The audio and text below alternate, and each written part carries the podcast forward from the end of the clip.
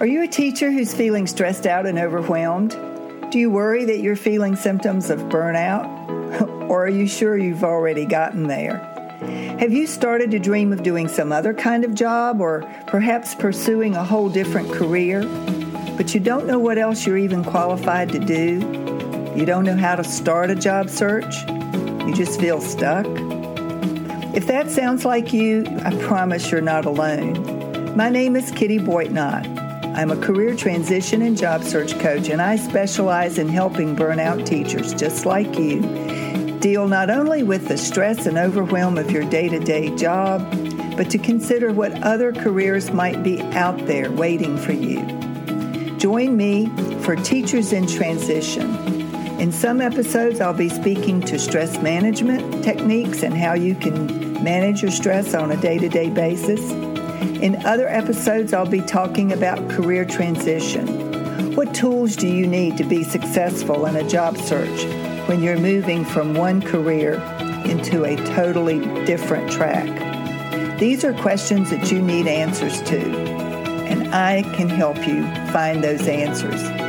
My name is Kitty Boitnott. Welcome to Teachers in Transition. Welcome to episode 101 of Teachers in Transition, the podcast and the YouTube channel.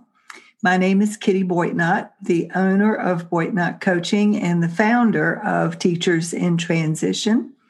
I am a heart centered career transition and job search coach who specializes in working with teachers who are ready to leave the classroom in an effort to find something different to do with their lives and their careers.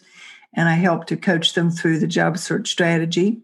I'm also a certified stress management coach. And if you've listened to my podcast or watched my YouTube videos uh, in the past, you know that I alternate topics. One week I talk about stress management strategies, and on alternating weeks, I talk about career transition and job search strategies.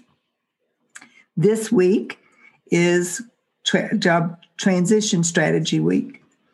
And I want to share with you, uh, sometimes I feel like I've already told you everything that I know about job search, and I, I'm starting to repeat myself. And that goes for the stress management too, probably. But I, I keep looking for new ways to share the same information so that the people who are listening, whoever you may be, thank you, uh, that you get you get value from listening to me talk about these different issues and topics.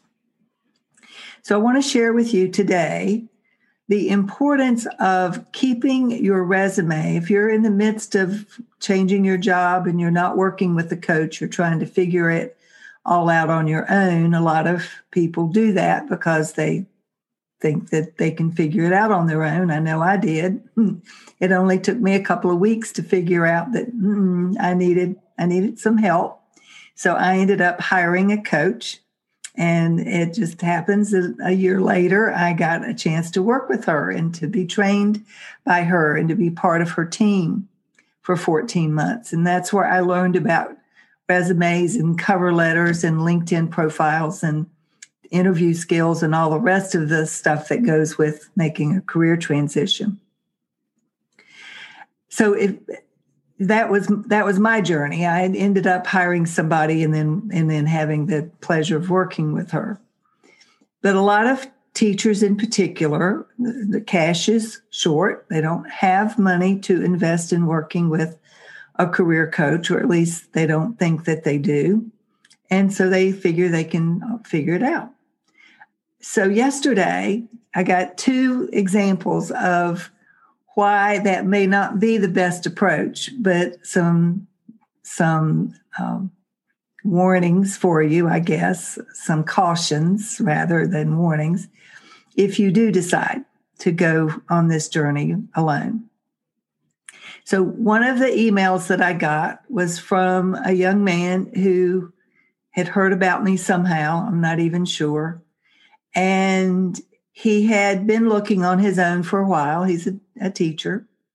He'd been looking on his own for a while. He had quickly learned that there was a lot more to it than he thought it was going to be. And he had applied for several jobs and hadn't had any luck. And he wasn't sure whether it was his resume or his LinkedIn or what the problem might be, but he wasn't he wasn't getting any traction. And we determined after we t- talked with one another that his main problem at this point in time is he hasn't figured out where he wants to focus his attention as far as what he would like to do next. And so we talked about how he might simply focus on that for now and look for possibilities, consider the various interests that he has, and assess his strengths and b- become aware of his weaknesses and you know do a, an all-round assessment of everything about himself so that it might help to point in a particular direction as to what he might want to do. And then he can worry about writing the resume.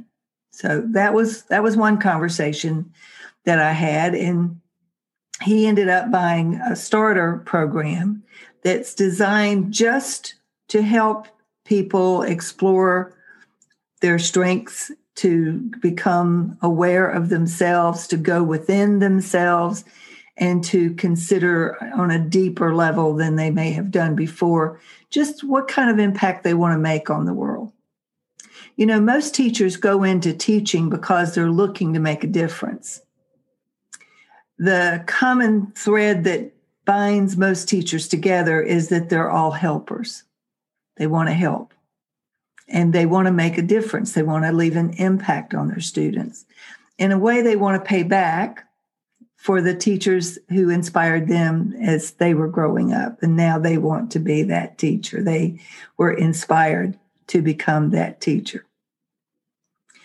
When you no longer want to teach, you then have to grasp, grapple with the question of well, so if you're not going to teach, what are you going to do instead?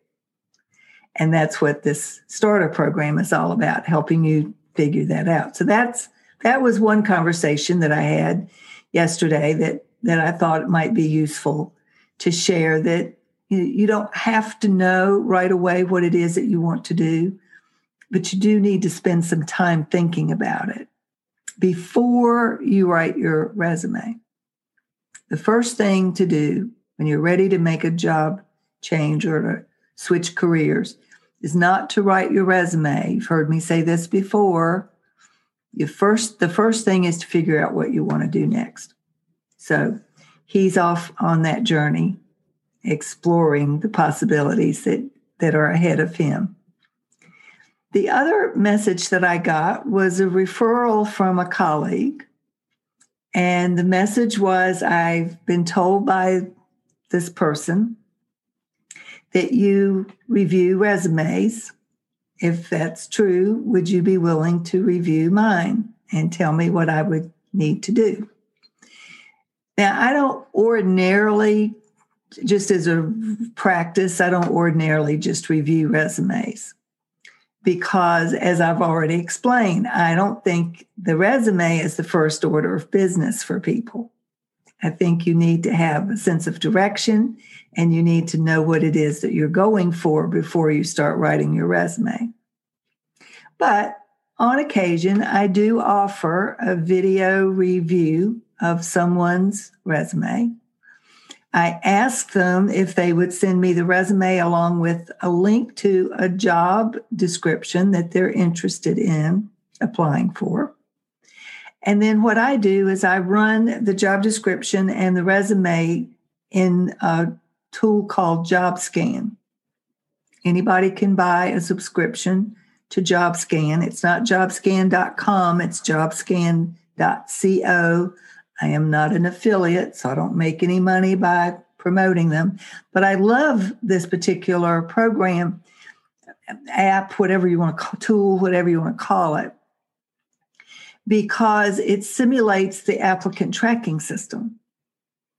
And so often people, especially people who are new to the job search and don't know that they should be writing their resume with an eye toward getting through the applicant tracking system, they can they can mess up by, by not writing the resume for the applicant tracking system.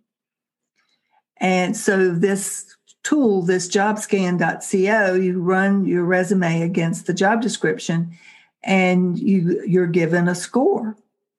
What percentage fit you are based on the resume and compared to what's in the job description. And a lot of times people will start out at 30%. In fact, sometimes they they they start out at less than 20, 20%. That more often than not, you know, people that I work with start out in the 30-ish percentage level. And then what we do is we take the recommendations that JobScan gives us, because that's the other fabulous thing about JobScan, and we use their recommendations to to create a new resume that we can get up to 60 or 70 or uh, 80 and i've even gotten some people up over 90% as a percentage of fit between the job description and the resume jobscan says you need to be at least an 80% match before you're a viable candidate most of the recruiters that I have talked to over the years have said 60 to 70% is acceptable. I have heard one recruiter say she won't speak to anyone who is less than 60% match for the job. So that's that's one good tool to use if you're trying to write resumes on your own. And there are other they have a blog and all sorts of neat stuff. They're not inexpensive, but you can check them out at jobscan.co. So, what happened yesterday after this lady wrote the email to me, would I be willing to take a look at her resume based on this referral from a coach friend and colleague? I told her that I would, and I sent her my fee. She paid within seconds, and I then got her resume and a link to a job description that she's interested in. So I open up my video tool that I'm going to use as I re- review this resume against this job description. And my plan is to use JobScan and then to give some other feedback on things that she might do to tweak her resume. And what happened was when I opened the resume, it was attached to the email as a Word doc. So that should have worked just fine. But what I got was a jumble of, I think what I was looking at was the second page of her resume over imposed over the first page because her name was in big, big letters twice. She also had a lot of little boxes that she had put different mm-hmm. information in. There was an education box, there was another skills box. There was something else kind of a box. Boxes everywhere. And it had whatever she had used, whatever format she was using, it had come through email as a jumbled, looked like a puzzle and so I wasn't able to review it. I did. Re- I, I started the video and I showed her what had come through for me. I made some recommendations about how she needed to go back and start over and get rid of that fancy formatting because I think that's what had happened. She had used some kind of a template that, frankly, did not play well once it was translated through email. Now, why am I sharing that with you? That was her experience. Because if you're getting ready to write a resume yourself, you need to be very, very aware of what type of formatting you're using. And I want to encourage you not to get drawn into thinking that a fancy format, one that has lots of columns and boxes and, you know, sets your education off on this side and sets all of your work experience off on this side, that that, that is a preferred resume format because it is not. you want to make your resume easy to digest, easy to see what it is that you have to offer. You want to be quick. You want to, I mean, the average recruiter or hiring manager will give your resume all of six to 11 seconds to make the case that you're a viable candidate for the job that you're applying for. And if you've got all kinds of boxes and fancy formatting and fancy fonts. First of all, you're not going to make it through the applicant tracking system because it'll go through the applicant tracking system in a jumbled mess like what I got yesterday. So steer clear of those fancy formats. I know, I know you can find them. You can, you know, and they they look great and they draw you in and make you make you feel like you're you're really doing a, a good job creating this fancy resume. But don't don't fall into that trap. Your resume does not need to be fancy. It needs to be direct. It needs to be relevant that's the most important part. It needs to be relevant to the job that you're applying for. And if the hiring manager can't determine in six to 11 seconds that you are a relevant candidate, that you have relevant skills, that you have relevant knowledge and experience, they will toss you into the no pile without a second thought. More importantly, though, though, is if you don't make it through through the application system, system you're not even getting in front of a front of a human being for them to, to take a look to give you the six to, to 11 seconds. So the first order of business, business is to your resume in a enough format, format that, that takes it through through the tracking system, system ends on the desk of someone who will be able to look at it and determine if you're a good fit or not. So steer clear. That's my best advice. I steer clear of fancy fonts. You know, I'll be honest, when I was in the midst of my career transition, I probably bought, i have gotten rid of them by now, but I bet I bought three different books on all the different formats that you could use writing a, a resume because I was under the false impression that the format made a difference. It doesn't. It, the font doesn't make a difference what makes a difference? People are interested in what can you do? what what skill, skills do you have you can bring to this this job so that you you would be successful? That's what they're looking for. They do not care fonts. They don't care about fancy formatting. Avoid using any kind, any kind of color, any kind of chart, chart, any kind of graphic. Do not include your picture in your resume. Some people think that's a thing. CVs in, in Europe, the people in, in, Europe, I think, do use, use pictures on their CVs, but you're not in Europe probably. If you are, apologies. I'm assuming I'm speaking mostly to people in the US, and resumes do not include photos. You should steer clear of any kind of graphic, any kind of color. I had a client a number of years ago who, who insisted on using it was beautiful. It was a beautiful teal and, and orange logo. It's, it's, more of a peach you know like, like a pea teal light light teal. It's beautiful logo. Her first first initial last initial. She insisted on using that as part of her contact information.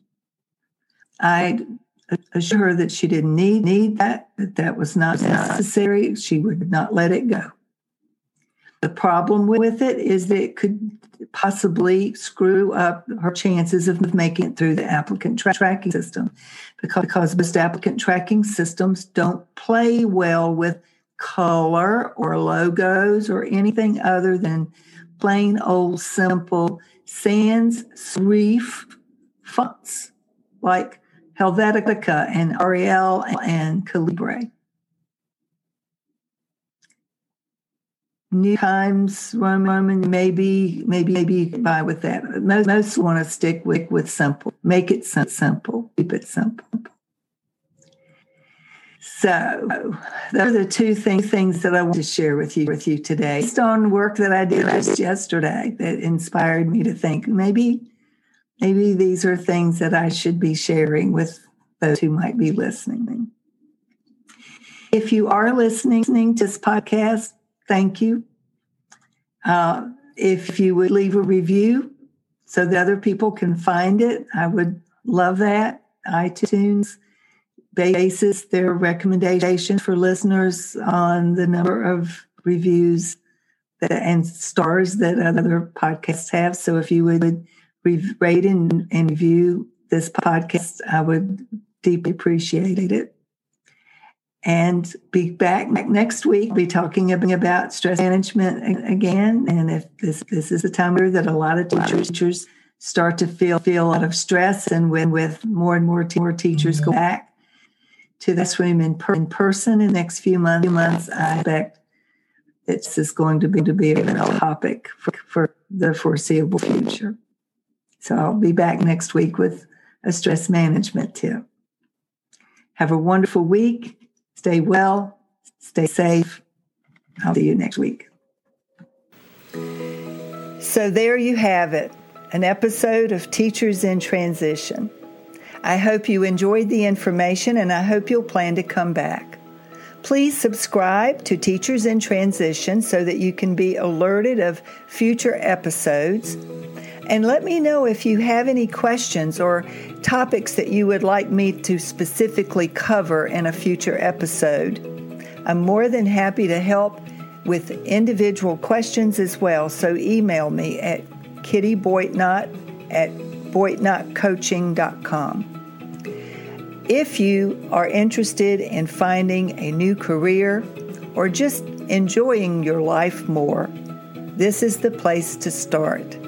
I'm Kitty Boitnott, and this is Teachers in Transition.